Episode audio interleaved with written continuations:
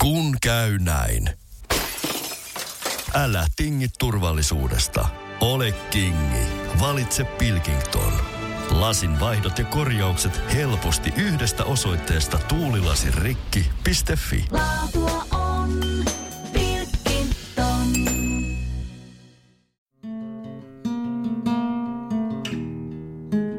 Tervetuloa Sivumennen podcastin pariin.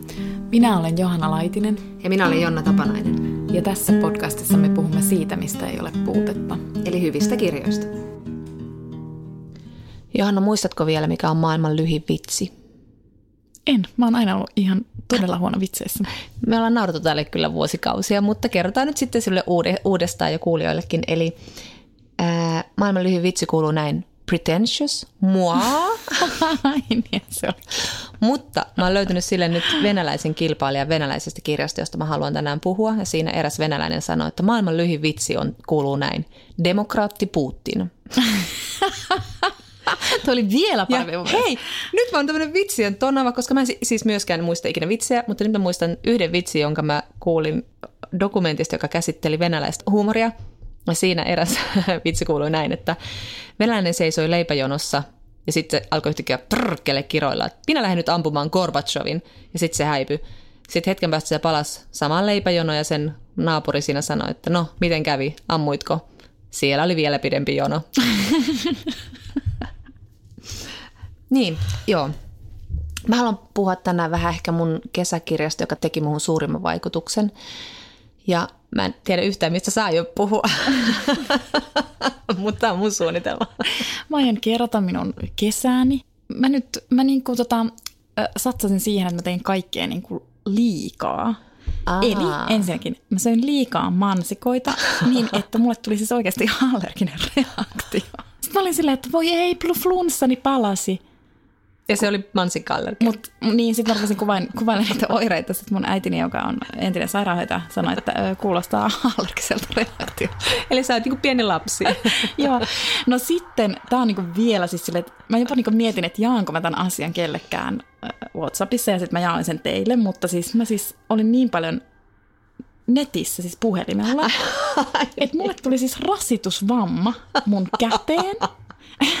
niin, että siis samainen äitini, entinen sairaanhoitaja, hän oli silleen, että tuohon täytyy laittaa tukilasta. Ja mulla oli semmoinen valtava niin semmoinen kotona tehty semmoinen lasta. Sillä, että se näytti Eli- sillä, ihan kuin olisi ollut kipsi. Oliko se niinku somepeukku vai mist, mikä, miten Eikö se, niinku tää ilmeni? ranne jotenkin? se oli semmoista todella outoa kipua.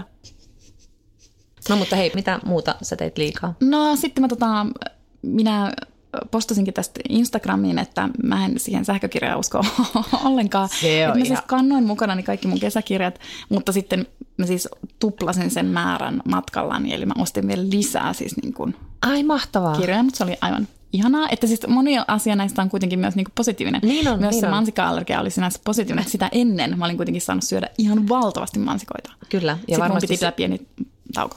Mutta mä haluan tietää jonkun kirjan, minkä sä ostit, koska tämä kiinnostaa mua ihan hulluna. Mm, en muista yhtään kirjaa, mitä ostin. No joku.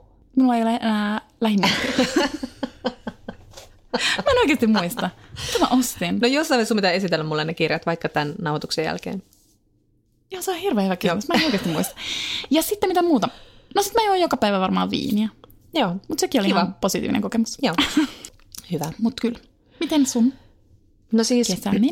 mä lähdin tälleen jeesustella, kun sulla oli toi somepeukku. Mm. Niin mähän olin siis offline ja harjoitin survivalistitaitoja, eli elin elämää aika paljon mökillä, jossa ei ole siis muuta kuin aurinkopaneelin tuottama sähkö, joka riittää siis jääkaapin kylmentämiseen ja ajoittaiseen valojen sytyttämiseen, mutta se ei anna tarpeeksi tehoa, että se lataisi ton ää, puhelimen. Mm. Eli mulla oli pakko siis olla puhelin kiinni ää, pitkiä aikoja ja välillä vaan vilkasta se.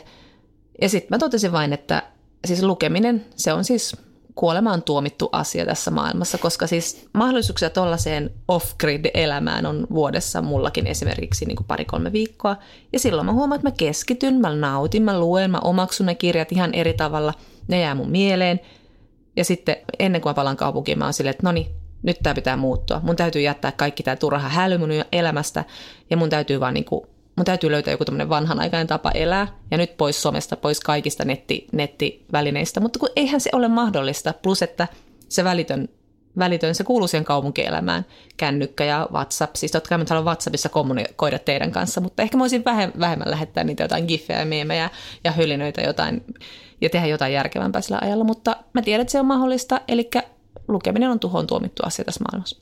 Tota, mä samastun tähän monella tavalla tähän tarinaan. Ehkä nyt en just tuohon niin kuin, puhelittomuuteen, Niin, mutta, niin. mutta niin kuin, mä ajattelin niin paljon kesän aikana sellaisia asioita, jotka aiheutti mulle vaan niin kuin ihan valtavasti ahdistusta. Mm, Yksi mun ajatus oli siis se, että maailmassa on vaan yksinkertaisesti kaikkea liikaa. Just. Silleen, punkt slut, sille ihan niin kuin kaikkea liikaa, siis niin kuin tavaraa, me vaan hukutaan siihen, kaikki me nyt tiedetään tämä, mutta siis myös niin kuin tavallaan kuluneita ajatuksia ja mm, niin kuin liikaa puhetta ja niin kuin liikaa ylipäänsä kaikkea. Mä en puhu sitä nyt, mutta mä ehkä niin kuin puhun näistä asioista sitten niin kuin myöhemmin joskus Joo. syksyllä jossain jaksossa, mutta sitten sit mä niinku tavallaan ymmärrän myös tuon sun pessimismin, että musta tuli vähän niinku pessimistinen. Kesällä mulla oli siis aivan ihana loma Joo, ja joo. niinku, äh, se oli täynnä ihania, ihania rutiineja, mutta mm. sitten niinku tavallaan ne ajatukset, mitä mä pyörittelin, niin sitten musta tuli jotenkin niinku pessimistinen tämän maailman suhteen. Joo. Ja siihenkin varmasti palaan tässä syksyn aikana. Joo, joo, palataan, koska toi myös, myös mulla oli jotenkin ihan supersynkkiä ajatuksia koko kesän, mm. mutta, mutta tota, että sitten tavallaan, että sit kun pääsee taas tähän hälyyn, niin ehkä ne on helpompi vaimentaa mm. ja olla silleen, no niin, ei muuta kuin virtaa mukaan taas mm. ja tuutetaan menemään. Niin. Mutta on toinen asia, mistä mä mietin myös, että miksi lukeminen on tuhoon tuomittua, oli siis myös tämä, että mä luin Virginia Woolfin Orlandon, ja mä oon lukenut se joskus vuosia kausia sitten aikaisemmin. Mä en muistanut sitä yhtään mitään. En yhtään mitään. Okei, mä muistin sen, että sen sukupuoli vaihtuu siinä välissä, mutta, mutta siis mitään muuta mä en sitten muistanutkaan. Ja siitä ei ole niin lo- loputtoman kauan, kun mä oon lukenut sen viimeksi. Ja sitten just mietin, että niin mitä järkeä on lukea jatkuvasti näitä uusia kirjoja tulevaa. Että miksi mä vaan luen niin vaikka klassikkoja uudestaan ja uudestaan, koska joka kerta on täysin uusia mulle näköjään. että mitä järkeä on uusilla kirjoilla. Mm. Että niitä kirjoja on liikaa jo mm. joka tapauksessa. Ja sitten tota niin, sit mä muistin tämmöisen Atlantikin vanhan, pari vuotta vanhan artikkelin, jossa puhuttiin, se on tämmöinen New York Timesin tämmöinen book reviewn editor kuin Pamela Paul, joka on kirjoittanut siis, se on aina pitänyt koko elämänsä päiväkirjaa lukemistaan kirjoitta, kirjoista, kirjoittanut niitä semmoisiin vihkoihin ja sitten se vaan kertoo siinä, että se muistaa kyllä aina paikan, missä se on lukenut kirjaa, se muistaa, kuka sen on antanut tai mistä se on ostanut tai millainen kansi on tai millainen elämäntilanne sillä on ollut ja mitä se ei muista, on kaikki muu, eli mitä siinä kirjassa on ollut. Ja sitten mä mietin just tätä, tätä tämän Orlandon kohdalla, että että okei, fiktiosta voi jäädä joku tunne tai tunnelma tai joku se, että se resonoi johonkin omaan elämäntilanteeseen, mutta sitten se, miten niin kuin, esimerkiksi tietokirjallisuus, joka on ihan älyttömän kiinnostava, jossa tulee myös se semmoinen ihana semmoinen tässä opin uutta ja ymmärrän maailmaa, niin mitä mä niistä muistan? En muista yhtään mitään, vaikka joku Juval Noah Hararin, mikä se kirjan nimi on? Sapiens. Homo sapiens, ihmisen lyhyt historia. Niin mä muistan sitä ainoastaan sen, että maanviljelys orjuutti ihmisen. Mitä muuta mä en muista siitä monisataa sivuisesta ja jotenkin ihan mind-blowing kirjasta. Että oli, tuli, tulipa luettu. Mutta ajatteletko siis, että sen takia lukeminen on tuohon tuomittu, kun siitä ei niinku tavallaan ole sit, kun siitä ei jää semmoista muistijälkeä, niin sit No se on ilmeisesti. niinku hyödytöntä. Niin, ilmeisesti mulla on joku hyötynäkökulma tähän, että totta kai se on nautintoa ja muuta, mutta kyllä mä nyt toivoisin, että joku kirja, joka on esimerkiksi ollut mulle tosi tärkeä, että mulla olisi siitä jotain niin kuin sanottavaa mm. viiden vuoden päästä ilman, että mun täytyy niin kuin googlata se ja miettiä sitä jotenkin, että olisi joku semmoinen, että niin, hän käsitteli siinä valtavan kiinnostavasti ihmisen pettymystä elämään tai jotain muuta vastaavaa. Sen semmoiselle, se oli kyllä aika kiva. Mä en, kyllä, mä en siis nyt just muista, miten se meni, mutta se oli aika kiva. Sitten Mä enkä kyllä kestä, että kun sä äsken kysyt, mitä kirjoja mä oon ostanut, mä en muista sitä.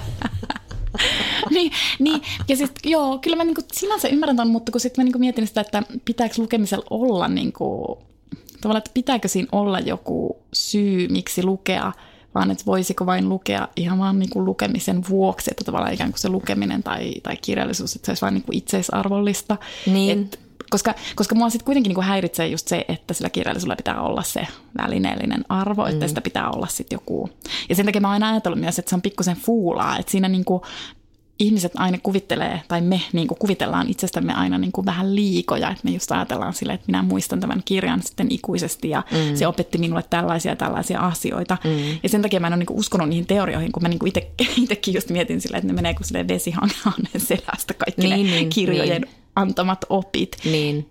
että niin kuin mulle siinä lukemisessa ehkä on niin kuin ihan sitten joku, ihan joku muu syy. Mä muun muassa luin Sally Rooney Normal Peoplein kesällä ja sitten siinä oli semmoinen sen päähenkilön, tai itse asiassa mä nyt en muista, että kum, kumman niistä päähenkilöistä yliopisto-opettaja puhui tällaisesta niin kuin, tai siis englanniksi se oli siis näin, että the pleasure of being touched by great art. Mm. Ja sitten mun mielestä se oli tavallaan niin kuin tosi tunnistettava ajatus, että se on niin kuin tavallaan siinä hetkessä, kun lukee jotain mm. ja sitten niin kuin se niin kuin tavallaan koskettaa se taide sinua juuri siinä hetkessä. Mm. Mutta sitten seuraavan hetken päästä sen on jo niin kuin tavallaan unohtanut ja ehkä se vaan pitää hyväksyä niin, että niin se, se on... antaa niin kuin vaan mennä. Mm, niin, että ne on vain tämmöisiä mm, hetkiä. Toki mä ymmärrän ton tuskan, koska onhan siis mullakin se tuska ja sitten vaikka niin kuin, jos me luetaan tätä podcastia varten yksi ja sama kirja, mm. niin sitten alkuun, kun me ruvettiin tekemään tätä podcastia, niin mä niin kuin ajattelin, että en mä tästä tee mitään muistiinpanoja, että kyllä mä muistan ne tärkeimmät ajatukset, mm. mutta niin kuin mieti, että edes niin kuin yhden kirjan luvun aikana, niin se niin kuin unohdat, kun sä käännät sivua, niin sä oot jo unohtanut sen niin kuin mm. ihan mielettömän ajatuksen, jonka sä oot ehkä saanut siellä jossain niin kuin aiemmin. Niin. Mutta toisaalta meidän muista on myös niin kuormittunut, että ei me niin kuin vaan No mutta kun tässä tullaan taas siihen, että, että tässä samassa artikkelissa puhuttiin siitä, että, että tavallaan niin kuin lukeminen on aika narsistista puuhaa, että se mm. on niin kuin tämmöinen niin kuin sun omien tunteiden ja, ja semmoisen informaation ja sen hetken sekoitus. Ja sitten tavallaan, että varsinkin niin kuin netissä, kun lukee paljon artikkeleita, niin siitä on tullut semmoista niin kuin vähän niin kuin kuluttamista, että saadaan sitä informaatiota tosi nopeasti, mutta se ei koskaan niin kuin muutu tiedoksi, koska se on niin nopeata omaksumista, että, että se minkä lukee, niin se pitäisi, niin kuin siihen pitäisi oikeasti, jos haluaa muistaa sen, niin sitten pitäisi oikeasti kehittää muistitekniikoita mm. ja painaa mieleen ja lukea vaikka uudestaan joku sivu ja tehdä muistiinpanoja jonnekin ja lukea ne muistiinpanot uudestaan. Että jos haluaisi oikeasti, että se, se informaatio muuttuisi tiedoksi, ja siis, että sehän on narsistissa se kokemus tavallaan, että se on aina vähän sille etsii sitä sellaista niin kuin omaa, omaan elämään jotain semmoisia niin kuin mahdollisia maailmoja ja mahdollisuuksia, mitä elämässä voi olla ja millaisia mahdollisia elämiä maailmassa voi olla, mutta sitten, sitten se, että, että tavallaan että just tämmöisiä niin kuin hetkellisiä jotain jumaluuden kosketuksia tai jotain semmoisia ihmeellisiä, että niin, näinhän, jotain semmoisia hienoja tajuamisia, mitä tulee lukiessa, niin jotenkin toivoissa niitä ne tulisi osaksi itseä ja mm. avartaisi sitä omaa itseymmärrystä. Mutta sitten kun ne just katoaa ne saman tien ne oivallukset, niin siitä tulee se turhautunut olo sille, että kun haluaisi kuitenkin kehittyä ihmisenä koko ajan oppia jotain, niin sitten tulee se turhautuminen siihen, että no, no niin, mm. mikä ei koskaan muutu, minä en muutu, maailma ei muutu ja ihan sama. Niin, niin ja sitten niin jopa tai siis mä oon pakko vielä sanoa väliin, kun joskus me ollaan sanottu tässä podcastissakin sitä, mutta se mun yksi ystäväni on tiivistänyt lukemisen niin oivaltavasti, oivaltavasti, kun hän on sanonut, että lukeminen on itsensä googlaamista. Just, niin, se on niin niin. ihan sairaan. Niin. No, mutta, anyway, mutta eteenpäin tuohon vielä että niin kuin siihen muistitekniikoihin, että kun mä rupesin miettimään, että niin, että ehkä jos niin kuin kirjoittaisi niin kuin mm. vähän niin kuin vaikka itselleen jotain päiväkirjaa tai tai niin kuin vähän esseemäistä semmoista päiväkirjaa lukemistaan kirjoista. Aivan, aivan. Mutta sitten mä rupesin miettimään, että toisaalta niinhän opiskeluaikoina niin kuin kaikki, tai monista niin kuin tenttikirjoista, niin. jotka oli mun mielestä että ihan sairaan kiinnostavia vielä, niistähän siis kirjoitti. Mä en muista niistä yhtään mitään. Sitten totta kai ne on voinut jäädä jotenkin. Voihan ne olla jotain. Niin kuin, Voihan ne olla jotenkin että, osa sun DNA, en tiedä. Niin, että sitten osa, niin kuin, että onhan se voinut jäädä mm. jotain silleen, että no okei, että me eihän me välttämättä aina muisteta myöskään, mistä meidän kaikki ajatukset tulee, mutta, niin. mutta ehkä toi, niinku, ja just toi suorittaminen, en mä tiedä, se oli myös mun yksi tosi pessimistinen ajatus kesällä, että sit mä jotenkin, niinku, ja se liittyy just sosiaaliseen mediaan ja ja että vaikka mä en itse niinku tavallaan tuottanut sinne hirveästi mitään, mm. niin mä seurasin sitä ja sitten mä niinku ahdistuin siitä, että kun kaikki, se liittyy jotenkin just tuohon suorittamisen ajatukseen ja sitten, että ehkä niinku kaikkein kaunein, tai mä rupesin vaalimaan semmoista niinku toisteisuuden ajatusta niin kuin kesällä. Ja, ja itse asiassa mun ei pitänyt sanoa tätä nyt, mutta mä nyt kuitenkin niin kuin niin. sanonkin tämän ajatuksen. Ja se liittyy rutiineihin, kun mä kuuntelin äm, yhtä podcastia ja sitten siinä esitettiin tämä ajatus, että, että kun yleensä meillä aina sanotaan, että lapsuus oli onnellista, ja se perustelu on se, että koska lapsi näkee kaiken uusin silmin. Aivan. Ja ne sanoi, että entä jos se onkin niin päinvastoin, että lapsuus oli onnellista, koska lapsuus oli täynnä rutiineja. Niin, aivan. ja niin kuin toisteisuutta. Ja sitten, ja sitten se jotenkin kolahti se ajatus muun tosi paljon, koska mun kesäloma Ohukin. oli täysin rutiininomainen. Niin kuin mun joka ikinen päivä oli oikeastaan niin kuin samanlainen. Mä tein niin kuin kaikki asiat samassa järjestyksessä ja mä olin ihan todella onnellinen. Just. Ja niin kuin tavallaan mä rupesin myös miettimään sitä, että hetkinen niin, että miksi sit, niin kuin, kun me puhutaan vaikka työstä, niin sitten me ollaan sillä, että kun se työ on niin rutinoitunutta, se ei itse asiassa pidä paikkaansa. Että mm. niin kuin tavallaan lomalla sä pystyt oikeasti luomaan rutiinit, jotka eivät muutu. Mutta töissähän sä oot niin kuin koko ajan asioiden pommitettavana, jotka on niin kuin totaalisen uniikkeja. Ja se joudut niin kuin tavallaan koko ajan vastaamaan semmoisiin uniikkeihin tilanteisiin ja se on niin kuin kauhean stressaavaa. Et sen takia mä olin silleen, että niin, että, että mä niin kuin rakastan tätä toisteisuutta ja rutiineja. Ja siksi tuo äsken esittämäsi ajatus siitä, että ehkä pitäisi vaan lukea tyyliin yhtä ja samaa kirjaa koko loppuelämänsä ja sitten löytää siitä varmasti koko ajan jotain uusia juttuja, niin se kuulostaa tällä hetkellä mun niin kuin mielentilalle. Niin, tai, tai sitten se voi ainakin tehdä sen, että musta on ihana, kun ihmiset kertoo, että ne lukee vaikka joka joulu tietyn kirjan tai joka kesä jonkun yhden saman kirjan. Musta mm. se kuulostaa ihanalta. Niin. Ja ehkä se on joku tommonen, että varsinkin tämmöinen keskiäinen ihminen kaipaa vaan rutiineja jotenkin sille, ah, nämä niin antaa turvaa. Joo, mä jään tota nyt mehuttelemaan.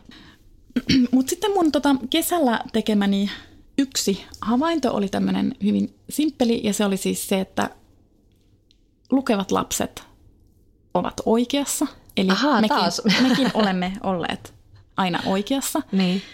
Koska esimerkiksi kun tuli, tämä oli jo ennen kesäloman alkuun, mutta kun tuli eka semmoinen lämmin aurinkoinen päivä, mä olin aivan ihana, mä lähden nyt puistoon lukemaan ulos. Sitten mä niin kuin levitin siihen viltin. Sitten mä vihasin sitä, koska siis siinä viltillä ei saa niin kuin mukavaa asentoa. Mm.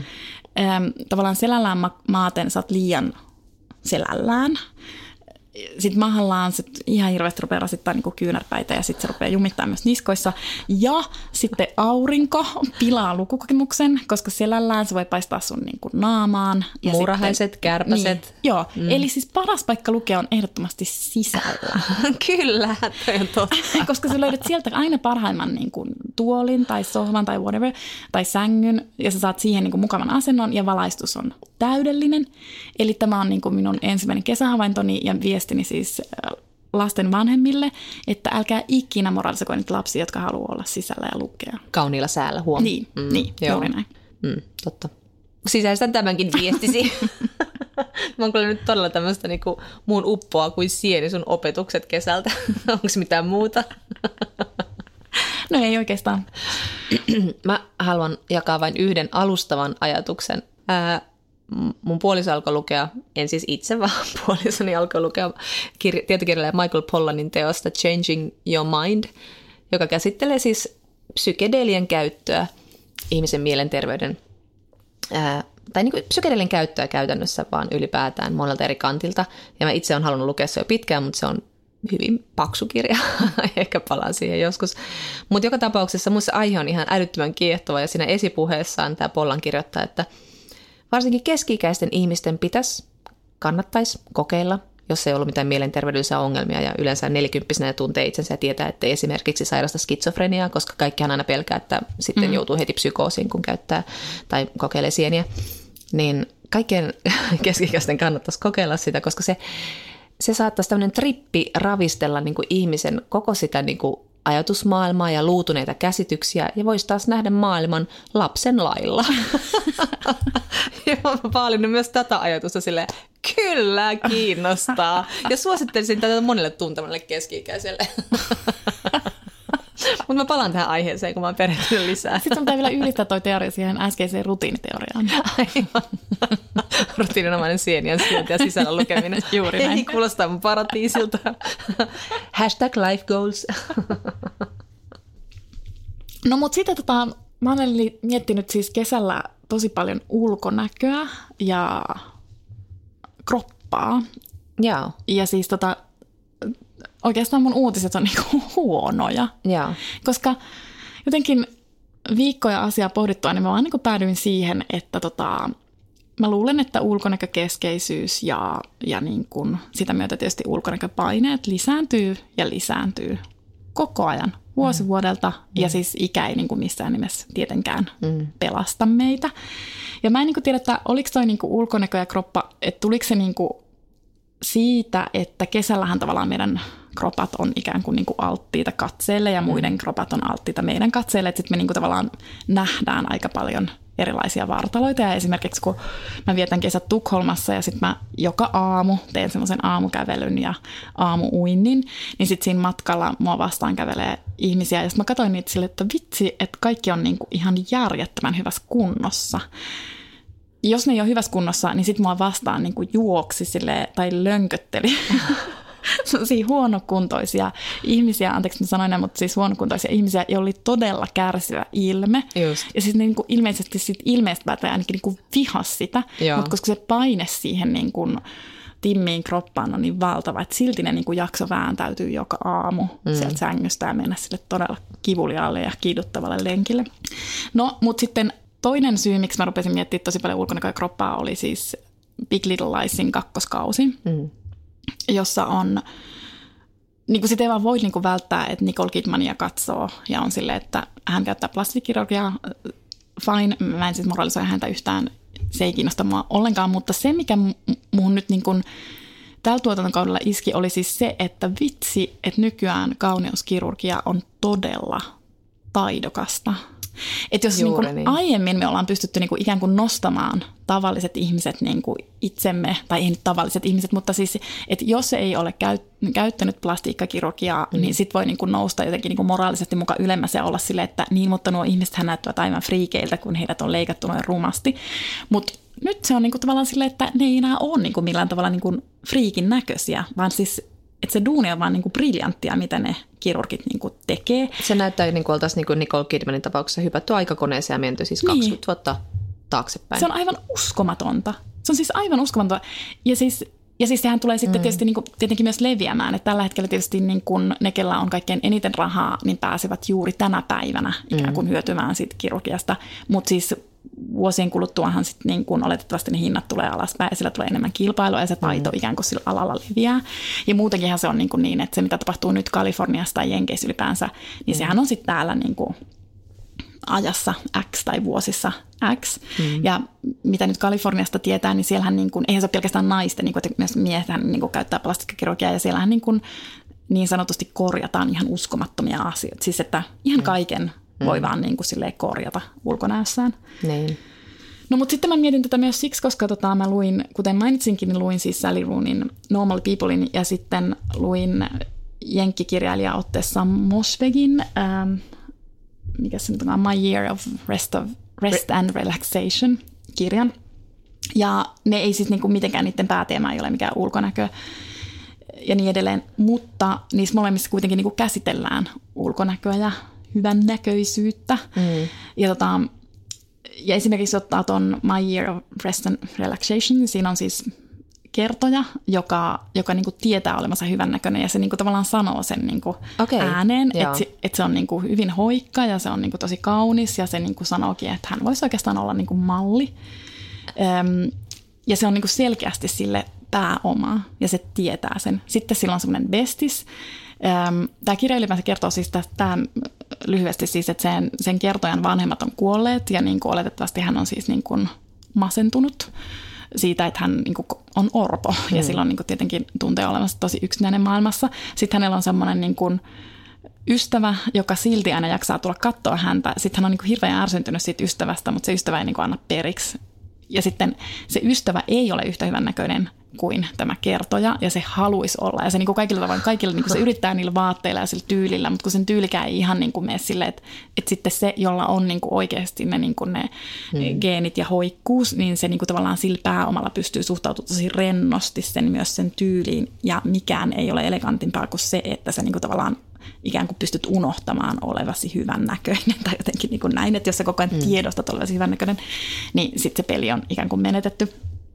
Ja se on aivan loistava se sen, niin kuin, se sen frendi-hahmo. Se Joo. on niin kuin, juuri tällainen. No mutta anyway, niin, niin siitä kirjasta tuli vaan niin kuin, jotenkin niin kuin mieleen just se ulkonäön ja vallan välinen suhde. Ja vaikka mm. se niin kuin voi tuntua suomalaislukijalle vähän niin kuin etäiseltä, että miten paljon niin kuin puhuu siitä ja miten selvästi ne tiedostaa sen ja että ne, ne niin kuin, nämä henkilöt, että ne niin kuin tietää myös, että se voi vaikuttaa niin kuin työpaikan saantiin. Että esimerkiksi tämä kertoja vaan saa ulkonäöllä myös niin kuin tiettyjä työpaikkoja, Okei. eikä se niin kuin pidä sitä mitenkään ongelmallisena, vaan se on niin kuin silleen automaatio. Mutta sitten mä rupesin miettimään, että, että tota, mä niin kuin kävin katsoa listan niin kuin vallakkai, niin kuin sata vallakkainta naista mm. maailmassa. Mm. Forbes-lehti aina tekee tämmöisen listan, ja tietysti sen kriteereistä voi olla montaa mieltä, mutta kyllä, kyllä se nyt jotain kertoo. Sitten mä oon silleen, että no jos sieltä otetaan vaikka oliko se nyt 10 vai 20 ensimmäistä naista, niin ne kaikki on Merkeliä, Angela Merkeliä lukuun ottamatta, niin kaikki ovat niin kuin hoikkia. Mm. Ja siis tässä maailmassahan niin kuin hoikkuus on myös yhtä kuin hyvän näköisyys. Mm. Minä en siis puhu nyt henkilökohtaisesti tässä, vaan siis tavallaan niin kuin, että niin, sen, niin. minkälaisessa maailmassa me elämme. Juuri niin. Niin sitten jotenkin, jotenkin se, sekin niin kuin lisäsi minun pessimismiäni liittyen siihen, että niin kuin ulkonäkö paineet niin kuin oletettavasti vaan kiristyy ja kiristyy. No sitten mulla on lisää näitä esimerkkejä tästä niin kuin ul- ulkonäön niin kuin painekkuudesta. Että jotenkin mä mietin myös sitä, että jos on sinkku, niin ennen tavallaan se, että on niin kuin 40-vuotias, mm. niin sehän on niin kuin tarkoittanut ikään kuin, niin kuin siinä mielessä vapautta ulkonäköpaineista, koska sit sut on ikään kuin määritelty vanhaksi piiaksi ja sit sä oot vaan niin kuin auttamattomasti poissa markkinoilta, heippa. Mutta koska nykyäänhän siis tämmöinen niin kuin sinkkumarkkina, niin sehän niin kuin kestää tonne niin kuin hautaan asti. Hautaan saakka. niin. Ja sitten yhtäkkiä niin kuin just, että joku hirveä sinkkumarkkina on esimerkiksi nykyään jossain niin kuin vanhainkodeissa, että siellä on niin kuin hirveästi kaikkea sutinaa niin sanotusti. No sitten myöskään äidit eivät ole nykyään turvassa niin kuin ulkonäköpaineelta. Että ennen niin kuin äideille kävi sama kuin mun mielestä sinkuille 40-vuotiaana, että sitten kun susta tuli äiti, niin sitten sä samalla tavalla siirryt pois markkinoilta, että sä et enää ollut silleen millään tavalla haluttava, eikä mm. se on niin kuin odotettu olevan, vaan sitten sä olit vaan siis semmoinen niin kuin seksitön pullantuoksunen mamma. Mm. Mutta sehän ei niin kuin päde enää nykyään, että nykyäänhän niin kuin myös äitiyden yksi vaatimus on, ja sillä on siis sanakin, että sun pitää olla niin kuin tavallaan MILF, mm. Mm. Et, et siis sekään ei niin kuin enää vapauta siitä niin kuin seksi markkinoilla olosta. Että tavallaan mä luulen melkein, että se paine jopa niin kuin kovenee, että kun susta tulee äiti, niin sit sun pitää vielä niin kuin kaikin tavoin osoittaa, että sä oikeasti olet myös niin kuin haluttava. Ja kun naiset myös käyttää, niin kuin, tai siis joutuu käyttää siihen niin kuin ihan hirvittävästi aikaa ja vaivaa, että heistä tulee semmoisia niin kuin hottiksia myös vielä sit niin kuin äiti, että ne tavallaan niin kuin siivoo sitä semmoista niin kuin äitimäisyyttä itsestään pois. Mm, kyllä. No mutta kuitenkin. Eli tässä on niin kuin myös tämmöinen niin kuin minun pessimistinen ajatukseni sille, että tämä niin kuin ei lopu ikinä. Mm. Joo, mä ajattelin tuota, tuolta asiaa, jos siinä mä näin ton, mä en muista mikä, mikä aikauslehti se oli, mutta siinä oli kuitenkin siis Serena Williams poseerasi ja sitten siinä luki Serena Unretouched. Ja mm. sitten se niinku, tämä iso viesti oli siinä, että Serena nyt poseeraa siinä ilman, että häntä on fotosopattu. Ja siis hän niin kuin siinä kaikessa kuninkaallisessa korkeudessaan poseeraa ja eikä tule yhtään sellainen olo, että no, no okei, on ihan tavallihan toi Serena, onko sitä ei ole tota, retusoitu millään lailla. Ja hän poseeraa siellä ja paljastaa paljon ihoa ja iho ei ole siis täysin sileä joka paikasta, että se on niin kuin tämä suuri juttu siinä. Sitten mä luin semmoisen amerikkalaistoimittajan kuin Chad Tolentinon esseetä mä summan tämän nopeasti, koska mä muistan sen esseen nimeä, mä muistan missä se oli ja tätä Chatolentilta on tullut joku mahtava esseekirjakin, en muista senkään nimeä, mutta että kun nämä ulkonäköpaineet kasvaa ja kun ne muuttuu koko ajan niin ovelasti, että nyt me niinku tavallaan tiedostetaan fotosoppaus ja me ollaan, tässä on nyt vaan fotosopattu ja tämä on vaan niinku tällaista pintaa.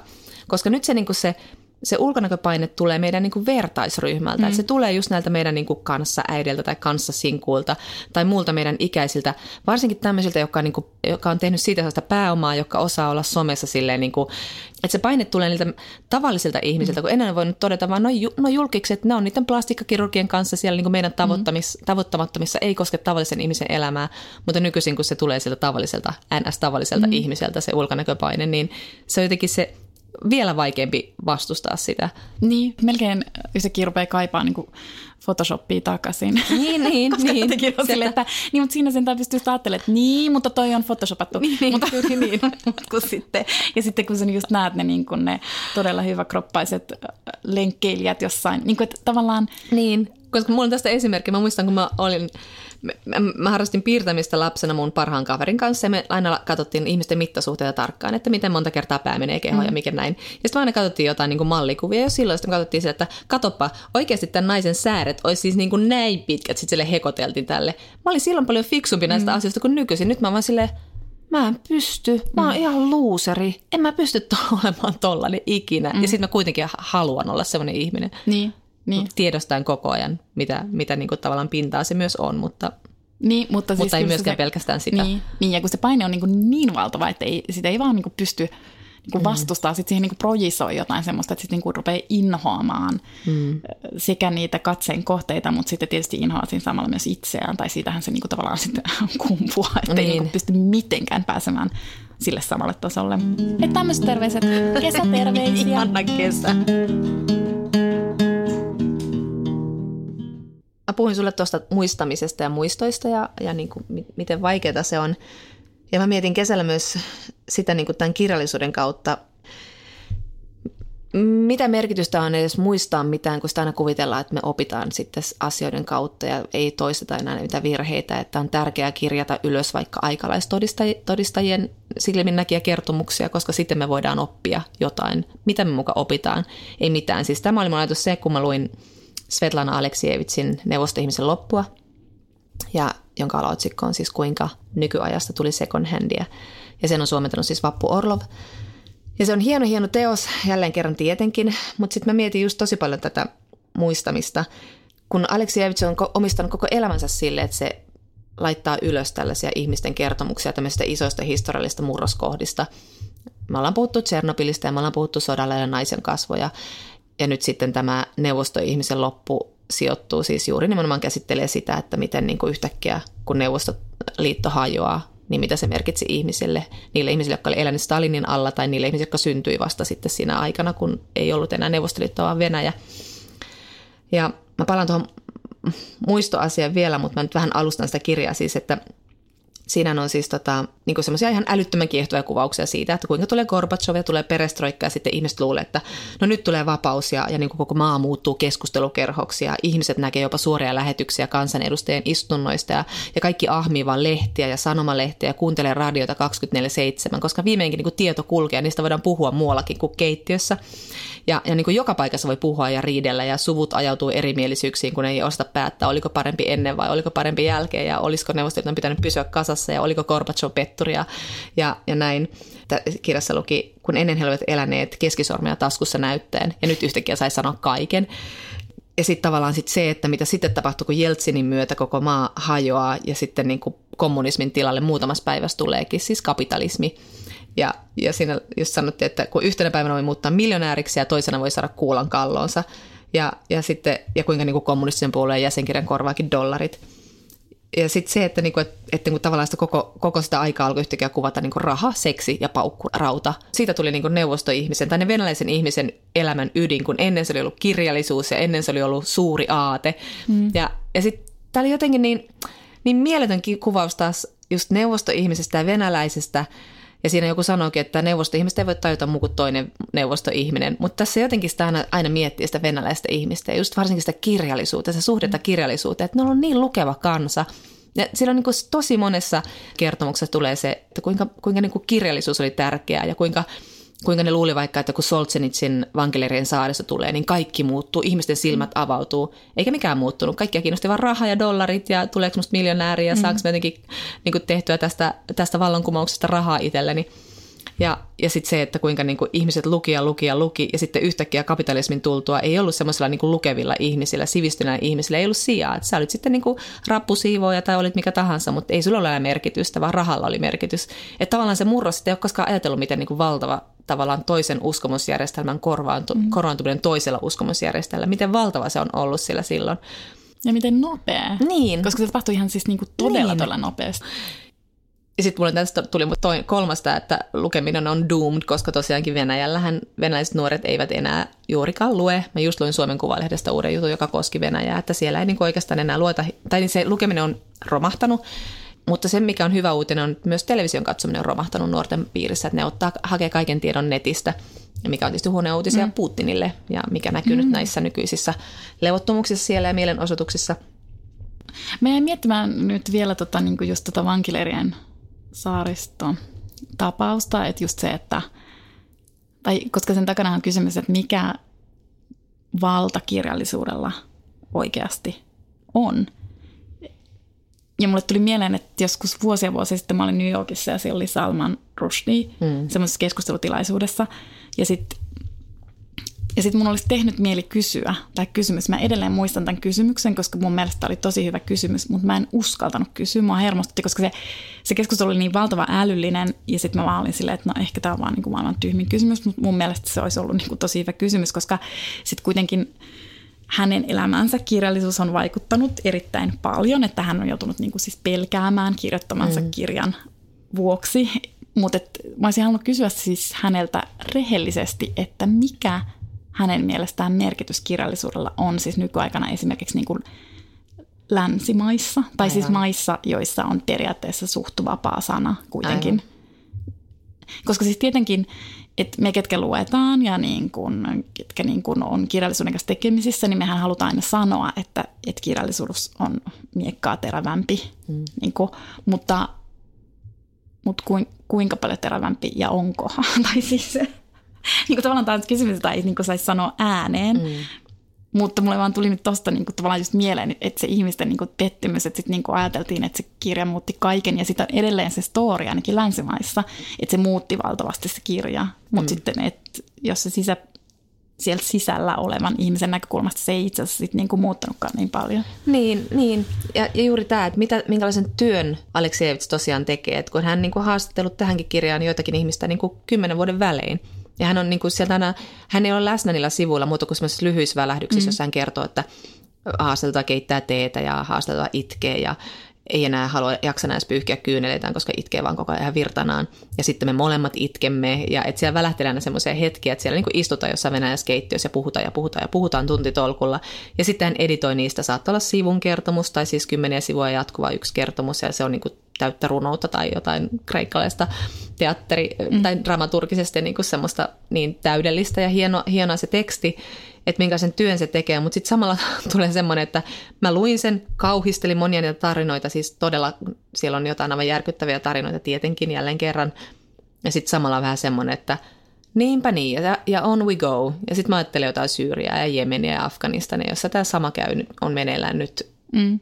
Ja sitten tulee se semmoinen, vaan semmoinen turhuuden kokemus kaikesta, että – kyllähän nämä pitää kirjata jonnekin, mutta mitä ne muuttaa ja mitä ne tarkoittaa. Mutta tietenkin on yksi arvonsa myöskin, että ihmiset saa tarinansa kuultaviksi. Niin.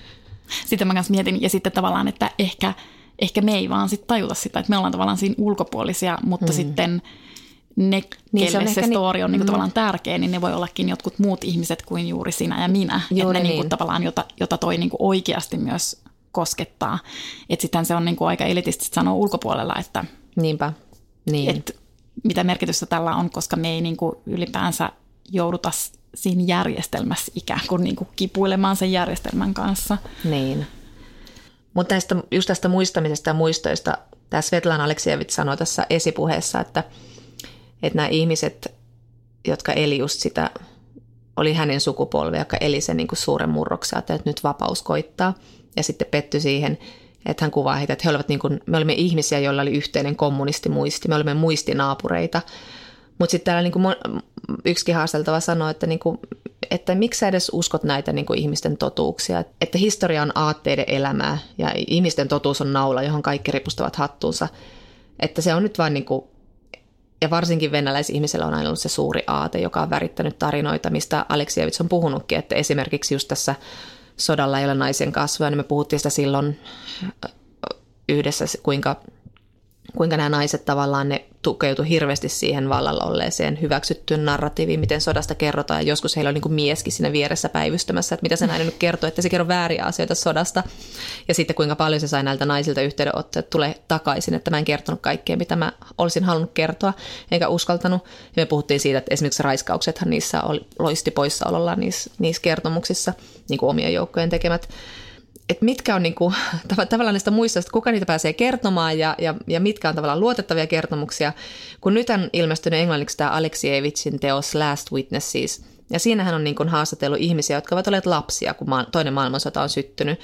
Ja niin kuin 5-6-10-vuotiaita, kun mä aina miettinyt, että lapsihan on maailman epäluotettavin todistaja – että se näkee jonkun kaiken niin kuin jonkun, jonkun muun sapluunan kautta. Mutta sitten mä oon sille, että anteeksi, mit, miksi lapsi ei olisi? Että totta kai jos sä kerrot sen 50 vuotta myöhemmin sen, mitä sulle on tapahtunut, niin mm. niin kyllähän siinä tulee sitä, sitä perspektiiviä. Mutta sitten toisaalta niin kuin, mä luin jostain Lithabin artikkelista tästä kirjasta, että kuinka joku niistä haastateltavissa siinä kuvaa, että kaikki tavallaan leimaantuu lapsen muistiin niin kuin valokuva-albumiin, että on tämmöisiä yksittäisiä tämmöisiä otoksia, että ne saattaa kuvailla siinä vaikka niin kuin, kuinka heidän oman äitinsä kasvot oli vaan pelkkiä silmiä, koska ne on niin peloissaan, tai, tai, niin kuin, tai että kuinka äiti, joka on yleensä puhunut hellästi, niin yhtäkkiä kirkuu niille niin kuin, niin kuin ihan mm. semmoisella niin kuin eläimenä.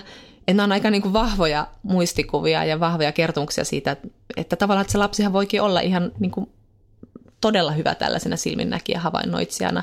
Kyllähän ne on niin kuin varmasti just joku, että ne kuvailee, miten vaikka selviää pommituksista tai miten, niin kuin, miten heitä on neuvottu selviämään pommituksista ja miltä se tuntuu, niin kyllähän ne niin kuin on jäänyt sinne johonkin aika vahvasti sinne muistiin, että niihin voi palata suoraan tavallaan alkulähteelle. Niin, ja sitten vielä, no tietysti just toi, mitä sä sanot, että jos sit niinku puhuu vuosikymmeniä sen tapahtuman jälkeen, mutta että tavallaan lapsen ää, havaintohan on tosi puhdas, koska harvoin lapset analysoi mitään. Ne vaan niinku tavallaan kertovat havaintonsa. Niin, niin just niin. Ja sitten mä mietin kanssa omia semmoisia, että on lapsuudesta on tosi paljon tämmöisiä vähän niin kuin valokuvaotoksia, mitä muistaa. Että on semmoisia selkeitä mm. semmoisia. Ja sitten jopa niin kuin vanhempia jotain tunnetiloja, jotka saattaa poiketa niin kuin normaalista. Nehän muistaa niin kuin tosi selvästi ja ne on kaikille, usein ne tuntuu tosi johdonmukaisilta myös. Eli mä luulen, että ne on kyllä ihan paikkansa pitäviä. Että niin. niin kuin tavallaan tunnisti, että että vaikka toinen vanhempi oli toiselle ärsyntynyt ja sitten aikuisena pystyy niinku tajuu ehkä, mistä se johtui. Lapsen oli vaan silleen hämillään, että mikä tässä on tämä nyt tätä tilanne, mutta Niin. sitten niinku, Niin. Niin myöhemmin osaa sitten Niin. laittaa semmoisen kontekstiin syy- ja seuraussuhteisiin mm. ja tajua, että ah, tästä tämä johtuu. Koska silloinhan elettiin myös aikaa, kun lapsille ei kerrottu yhtään mitään. niin, niin ei, siis kaikki, kaikki, piti vaan, puhuttu. niinku, kaikki piti vaan päätellä. silleen, Arvailla sille Aistia. Mutta siis me puhuttiin tuosta siitä Chernobyl-sarjasta ja että miksi se oli niin kauhean kiehtoa, mutta joku siinä on tämmöinen, että tämmöinen venäläisen kansalaisen mystisyys, jo- joku se sellainen, mitä myöskin tässä tämä kirja jotenkin tuo sellaista lisää kiinnostusta siihen. Just se semmoinen niin se suuri aate ja sitten Aleksievits kirjoittaa tuossa just siitä, kuinka niin kuin he olivat tavallaan niin kuin oppineet rakastaa myös sotaa. Että se sota oli niin tavallaan merkityksellinen neuvostokansalaiselle, että kun rumpu pärähti ja lippu liehahti, niin heillä niin sydän alkoi pamppailla. Svetlana Aleksievits kirjoittaa, että ihminen ei huomannut orjuuttaa, mutta, mutta niin kuin rakasti sitä. Mm. Se oli niin kuin tavallaan, se kuului siihen aatteeseen. Ja sitten oli jo Karmasovin veljeksissä just tämä ajatus siitä niin kuin venäläisestä, joka aina puhuu Jumalasta tai jostain suurista kysymyksistä, ettei ikinä mistään niin kuin semmoista triviaalista, vaan aina isoista asioista. Ja sitten nyt yksi näistä haasteilta tässä Svetlana Aleksievitsin kirjassa sanoi just sitä, että, että nykyisin niin kuin venäläinen haluaa vain elää. Mm. Että hän ei tarvitse sitä suurta aatetta. Ja se on hirveän pettynyt siihen. Ja sen takia niistä moni näistä haasteista myös haikailee sinne johonkin Stalinin aikaan. Mm. Että kun on, tai, tai siihen, että on sota. Että kun se sota on niin merkityksellistävä tekijä. Ei ole olemassa mitään muuta kuin se sota ja elämä on niin täynnä merkitystä, kun on sota. Että tavallaan sen jälkeen on tosi vaikea enää elää, vain elää, koska ei ole, niin kuin, ole mitään niin isoa asiaa kuin tuollainen noin äärimmäinen tila mm. tai terrori. Ja sitten varmasti kaikki tuntuu sen rinnalla sit vaan niinku totaalisen turhalta. Mm. Jos ei ole mitään valtavaa niinku uhkaa tai kriisiä, niin sitten sitä vaan niinku on silleen, pohtii sitä elämän tarkoitusta ja sitä, että et miksi elää. No en mä tiedä, sinänsä kiva sitten, että et venäläiset haluavat Vain elää. elää. niin. Et, mut, En tiedä, mutta tällaisia myös mä oon ajatellut kesällä silleen, että miksi me eletään. mä oon palannut tämmöisen jonkin teinikauteen. ei kun mä oon siis käynyt ihan sama, täysin samanlaiset kelat. Siis että mun niin kun ehkä koko kesän suurin kysymys on silleen, että miksi minä siis olen olemassa. siis Niin, mulla on eksistentiaalinen kriisi, Niin. mikä on siis todella teiniä. Niin on, mutta ehkä se kuuluu tähän jonkin 40 aikaan, en tiedä. Ja se varmaan se kuuluukin, koska sitten toinen asia, mitä mä tosissaan miettinyt, siis että, että niin, että mun kysymys on, tai siis, että mä käyn läpi jotain eksistentiaalista kriisiä ja sitten mä mietin ulkonäköä. niin, totta. No, terve teinivuodet uudestaan. Mutta mä haluan vielä itse sanoa tuosta ulkonäöstä, mm. koska, koska tota, mulla on siis ikävä ulkonäön tuomaa valtaa. Tämä liittyy mun tähän niin nelikymppisyyskriisiin. Mm. Että, että vaikka, ja jos olen siis joskus aiemmin sanonut, että on hirveän vapautunut olla nelikymppisenä, kun ei tarvitse miettiä ulkonäköä ollenkaan, niin se oli valetta. Tai sitten minä en tiennyt, mistä minä puhuin. Tai silloin siinä hyvä lääkitys. Juuri näin, koska siis nyt, nyt mä oon niinku tästä kyllä niinku ihan tosi eri mieltä. Ja tämä tuli mun mieleen, koska mainitsemani Sally Rooney, mm. se Normal People-kirja, joka kertoo siis niinku kahden, siis yhden naisen ja yhden miehen on-off-suhteen tarinan vuosien ajalta. Se alkaa niiden lukioajoista. Ähm, niin sitten Sally Rooney kirjoittaa siinä tämä päähenkilö Marian hirvittävän vapautuneesti. Mulle tuli niin iloinen olo, että mä sain lukea sen siitä kirjasta, että hän on niinku ihan hirvittävän iloinen siitä, että, että, että hänellä on niin kuin ulkonään ja niin kuin tavallaan sen nuoren kropan tuomaa valtaa. Ja sitten, että se on niin kuin, että, että, hän, että hänestä oli niin kuin ihanaa, että hän tuli niin kuin halutuksi myös fyysisesti. Ja sitten yhdessä baarissa joku kundi sanoo silleen, että I don't just like you, I don't just like you for your brains. Ja se, ja se tuntui siitä niin kuin tosi hyvältä ja sehän on tosi tunnistettava ajatus. Se on tavallaan niin kuin ajatus, jota ei niin kuin että kaikki haluaa, että, että minuun ihastutaan niin kuin älyni takia, silleen, mm. mutta eihän siinä ole kysymys siitä, vaan mm. että jokainen haluaa myös tulla halutuksi. Ja niin kuin, näin. Ja sitten, ja sitten, ja sitten se Marian, tämä kone, oota nyt, sen nimi on Connelly, sen mm. kundin, jonka kanssa silloin tämä on-off-suhde, niin sitten se ruuni mun mielestä kuitenkin niin tosi, tosi oivaltavasti näyttää niitä hetkiä, jolloin sille Marianille tulee selkeästi semmoinen niin vallakas olo, mm. että se niin tavallaan näkee siitä konellista, että miten hänellä on valtaa tuohon ihmiseen, ihan niin semmoista fyysistä niin valtaa. Ja sitten se ikään kuin hairahtuu ajattelemaan se Marian jossain hetkessä, kun he eivät ole yhdessä, että Konella tuskin varmaan koskaan on toista tyttöystävää. Ja sitten se hetki, kun se yhtäkkiä tuokin niin kuin jonkun tyttöystävän siihen näytille, niin kun mm. se tajuaa, että, tai sitten tulee just se paniikki, että onko mulla enää niin kuin valtaa tuohon toiseen ihmiseen.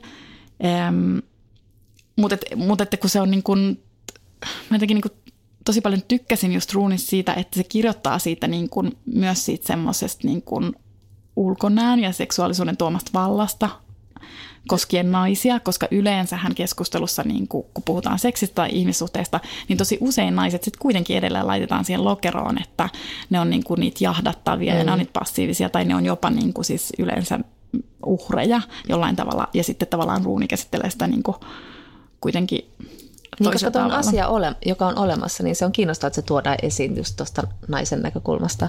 Joo. Ja, ja sen, että sen tunnistaa sen, ja, myöskin, ja koko ajan kun tunnistaa sen, niin tiedostaa, että tämä on myös ohikiitävää tässä maailmassa. Paitsi sitä ei tiedosta tietenkään silloin. No niin, no, mutta kyllä se aika nopeasti rupeaa niin. tiedostamaan silleen, että niinku, tyylin tätä, tää, tämähän ei ole mikään niin. lopulle valttikortti. Niin, paitsi mä luulen, että mä tajusin sen vasta niin kuin silleen, mä olin just se tyyppi, niin, no, joka tajuaa sen silleen just silleen, että tavallaan siinä hetkessä, kun se on jo niin kuin mennyttä, niin on silleen, että Sulla on nyt aika karun näkemys tässä sun nykytilasta. niin, mutta kun ehkä mulla vaikuttaa myös se, että mä luin semmoisen ruotsalaistoimittaja Ose Beckmanin esseen, just siitä, ja sekin itse asiassa no ehkä just sen takia mä oon myös miettinyt, koska hänkin niin kirjoitti siitä, siitä samasta mistä ruuni, että hän niin oikein muistaa sen hetken, kun hänellä on ensimmäistä kertaa päällään joku todella niin vartaloa imarteleva mekko, Joo. ja se, että minkälaisen reaktio hän niin saa sillä aivan, aikaiseksi. Aivan, Mutta hän sitä estettä kirjoittaessa oli ehkä joku viisikymppinen, Joo. niin sitten se niinku kirjoittaa siitä, miten kivuliasta tavallaan siitä vallasta luopuminen on. Mm, mm. Vaikka se on just semmoista niinku tavallaan niin sanotusti tyhmää valtaa ja niin, semmoista niin. Niinku niin, niin. pinnallista valtaa ja semmoista, mistä ei saisi just nauttia. Mutta mun mielestä on niinku mahtavaa, että sitten just lukee, että, niinku, että just sanoo sen ääneen, että se on tosi nautinnollista se, niin, se, se vallan tunne tietenkin, koska se on niinku valtaa. Ja niin. vaikka sen just tietysti, että se on niinku katoavaa,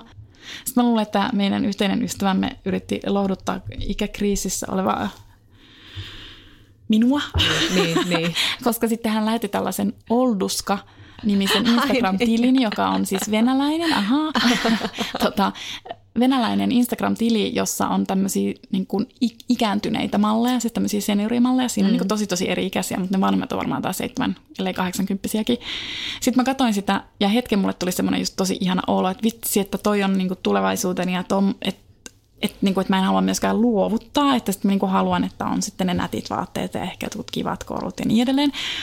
Mutta sitten mä katsoin niitä kuvia ja sitten mä olin silleen, että niin, mutta täälläkin on tavallaan niin kuin kauneusnormi. Niin. Että sitten tavallaan ei kaikista vanhoista ihmisistä ajatella, että ne on niin kuin kauniita, että siellä on niin kuin tosi vahva se normi. Ja sitten tuli myös ehkä vähän, en mä tiedä, tämä on ihan kauhean ristiriitaista, kun sitten samaan aikaan sit kuitenkin kaipaisi sitä vapautta olla ajattelematta ulkonäköä. Niin. Mutta sitten se sivusto ikään kuin, niin kuin myös pakottaa sut, että – just siihen, että sä oot ikuisesti nyt tämmöisellä markkinalla, jossa sun pitää vaan niin olla koko ajan Sempata todella hulluna. hyvän näköinen. Mä mietin tuota samaa siinä olduska. Mä olin että no jumalauta, kiitos näistä ulkonäköpaineista. Että mä ajattelin, että joskus mä saan sentään niin kuin rauhassa rauhastaa tuolla niin. olla sille niin. että paineet kasvaa ja ne ei Paineet todellakaan kasvaa. koskaan lopu. Näin se on. Ja kuten sanot, se vaan muuttaa muotoa niin, että sitä on vaikeampi vastustaa. Niin, ja ehkä sit voi tehdä semmoisia pienen pieniä arjen tekoja, että sitten mun kesärutiineihin tosissaan kuului aamuuinnit. Hmm. Mä kävin semmoisella tukholmalaisella laiturilla niin aikaisin, että yleensä siellä oli pelkästään eläkeläisiä ja siellä oli tosi paljon semmoisia mummoja ja Niin. niin. ukkeja. Ja sitten mä, niinku, mä yritin niinku katsoa niitä silleen, siis en, en, niinku, en mä niinku tuijo, tuijottanut heitä, mutta mä yritin niinku tehdä semmoisen mielenharjoitteen, että mä katson heitä kaikkia silleen todella rakastavasti. Aivan. Ja he olivat kaikki mun mielestä aivan ihanan näköisiä. He kaikki olivat tosi erilaisia, mm. ja, ja niinku, mutta mun mielestä he kaikki oli niinku tosi tosi jotenkin ihania ja tyylikkäitä ja tosi kauniita. Ja sitten mä ajattelin, että tämä olkoon minun mielenharjoitukseni ja kipuilen itseni kanssa sitten myöhemmin. Aamen. Viisaita sanoja. Tässä kesän opit. Hirveästi sä oot oppinut kesällä. Mulla on vain semmoinen syö sieniä oppi mielessä. Mun mielestä toi on ainut, joka meidän kuulijat sit muistaa. No, Nimenomaan se- Hetkinen, siinä oli se Ne alkusointi. jotain siellä horiti. Syö Ja sitten sieniä. ne sienien syö. Mistä niitä saa? Mä en kestä Cesarissa on yhtäkkiä joku poliisin uutisjuttu, että sienien, sienikauppa on lisääntynyt. Mutta ensi kerralla puhutaan lisää kesän opeista. Kyllä. Adios, our friends. amigos.